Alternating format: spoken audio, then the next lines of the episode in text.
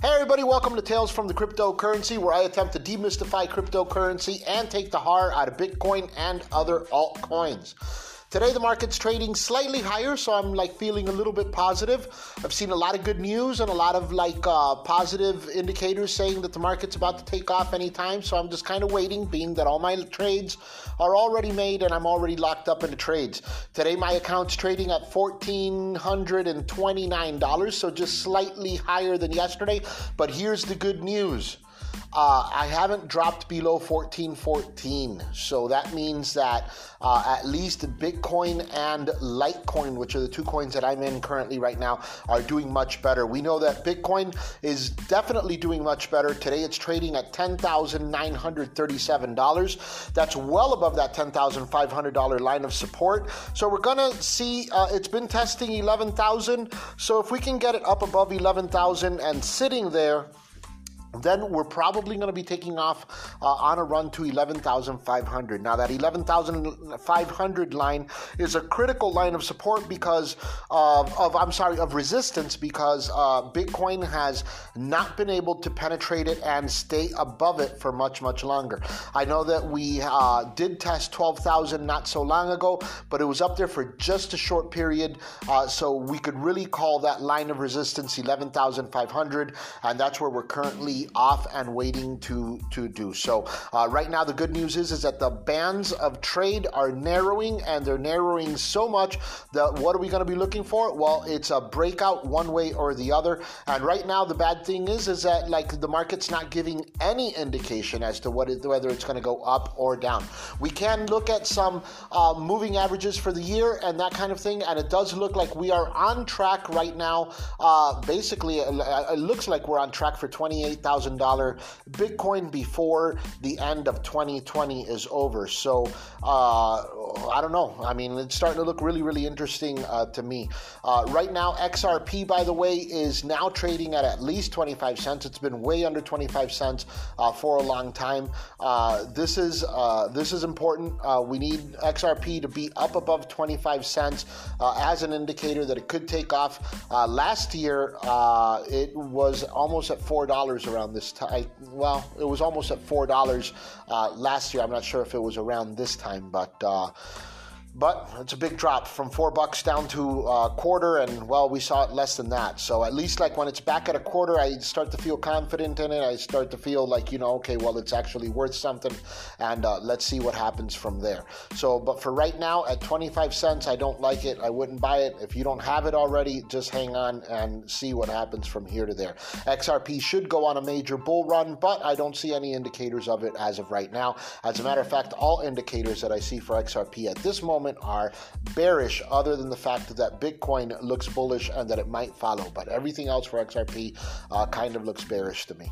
Uh, Dogecoin is at 27.97, trading sideways, not really doing anything. Yesterday it was just slightly higher at 28, and it's back down uh, to 27.97. This, of course, is in millions of a, of a penny. So, uh, uh, right now, if you've got Dogecoin, you're just sitting on it. Uh, nothing to do there.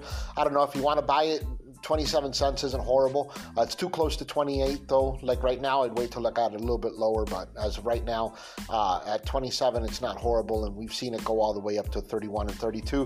Which, as Bitcoin returns back to $12,000, which could happen here in the next week or so, uh, you know, I mean, it might be worth the ride, depending on what you got and how your risk tolerance is and all that kind of stuff. Me, uh, I'm I'd be out on that, but uh, for right now, uh, you know, I like what I got. I got some ether. I got some some some uh, Bitcoin, and I've got some Litecoin uh, that you know I'm definitely stuck with until it reaches about 53. So we're waiting on that. Ether right now is trading at 392, substantially higher than yesterday's 366. Uh, so that's on its way up. That's always a good indicator, and there could be a chance that Ether actually passes up uh, Bitcoin as far as uh, you know moving up here. So if we start seeing Ether start going to 400, 440, 450, 460, 470, anywhere along in there, and Bitcoin still isn't up at $12,000, uh, that could be very good. That means that there's going to be a, a, huge Bitcoin catch up in a second. Uh, so we'll see. We also do know that uh, about 100 billion uh, tokens have been converted uh, from Bitcoin uh, to uh, other cryptocurrencies. So they're all like wrapped up into other cryptos right now, and they're being spread across a DeFi network. So that currently right now is tying up a couple million Bitcoin just in in that. So we'll see what happens. But as of as Bitcoin begins to get tied up for the DeFi network, big companies start buying, uh, you know, two percent of the market share when it comes to to to Bitcoin, as has happened. Uh, we know Kraken just became a bank. This is going to open up uh, to the mainstream. Uh, you got Jim Cramer saying that he's going to buy Bitcoin. You've got hedge funds buying Bitcoin. Uh, right now, I mean, the thing to remember is there is only 21 million Bitcoin, guys. So, like, and right now there was a huge deal that was just made uh, where a company purchased uh, 250, I want to say it was 250 million dollars in Bitcoin, uh, and they bought Bitcoin at an average price of $11,100, which is very good. If you know like what's going on right now with uh, Bitcoin at 10,900, that means that there's a few dollars to be made, and it's probably going to be happening very, very quickly here. So uh, keep your eyes open and uh, keep your uh, your money, you know uh, where it's supposed to go. I guess like put it into Bitcoin. That's what I'm doing. Is like if you're if you're gonna do anything at this point right now, and of course, I'm just talking to myself. Uh, I would say that I would put money into Bitcoin, and uh, and I would uh, probably hold it for about two months. If I, I I'm trying to get to the point now where I think I'm going to take half of my money and put half of my money straight into Bitcoin, and then I'm going to trade with the other half. Why? Because there's crazy rumors going around of $400,000 Bitcoin that could be on us before 2021. And if that comes to be the case, I want to try to get as much of it as possible, which means that I have to buy in as low as possible, which means that the time to buy Bitcoin is right now. Don't waste another penny, uh, another second, or anything else on it. Litecoin right now is trading at 49.08, which is slightly higher than yesterday. You heard me rant yesterday about how Litecoin's just worth $48.22 uh, because that's where it had been like forever. So today, a nice breakout at 49.08. This, of course, I don't see as any kind of indicator. It's, it's just too little of a move, but God, at least it's in the right direction. So I'll take it and we'll see what happens from there. Hopefully, everything's starting to catch up steam, and as Bitcoin passes and starts to test that $11,000 line of support, hopefully we flip here and that $10,000 line, $10,500 line, uh, you know, uh, becomes a line of support, and we start looking at a line of resistance at around 11.5 for right now. So hopefully that will be the new wide band that we'll be looking at in order to make our trades and our change, you know, any uh, any movement in there. Qtum's trading at 256. I wouldn't do anything with it right now too high. So uh, I won't buy Qtum again until it goes down to about 233, unless it starts making like some crazy, you know, movements. It starts doing something, and then again, then I might be at the risk of FOMO. So who cares? Right now, my instinct, Qtum, leave it alone. Don't do anything with it. 256, too high. So 233 starts to look better. 230s, anything in the 230s starts to look better for a buy. Of course, you're going to sit on this trade for about a week because Qtum does not move fast, moves very, very slow. So that leads us to our creeping coin of the day, and our creeping coin of the day is Ocean. Uh, Ocean currently trades at 32 cents. Uh, its high uh, over the last uh, year or so has been at 75 cents. Its low has been uh, down to a penny. So uh, right now there has been over a 900% change in Ocean, and I'm going to talk a little bit about what it is in a second. But this is a coin that's that's good to kind of like keep on your on your watch list see.